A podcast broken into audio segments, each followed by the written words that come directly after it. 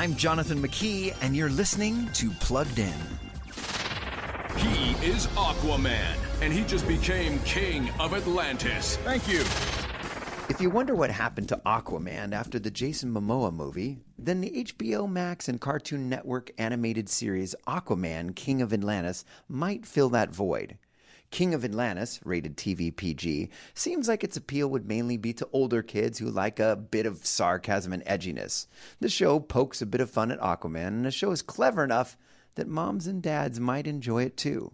And while the series is full of comic book violence, no one dies or even gets seriously hurt here. Sure, some characters might get mangled a la Wile E. Coyote after a tumble off a cliff, but then they typically turn out alright.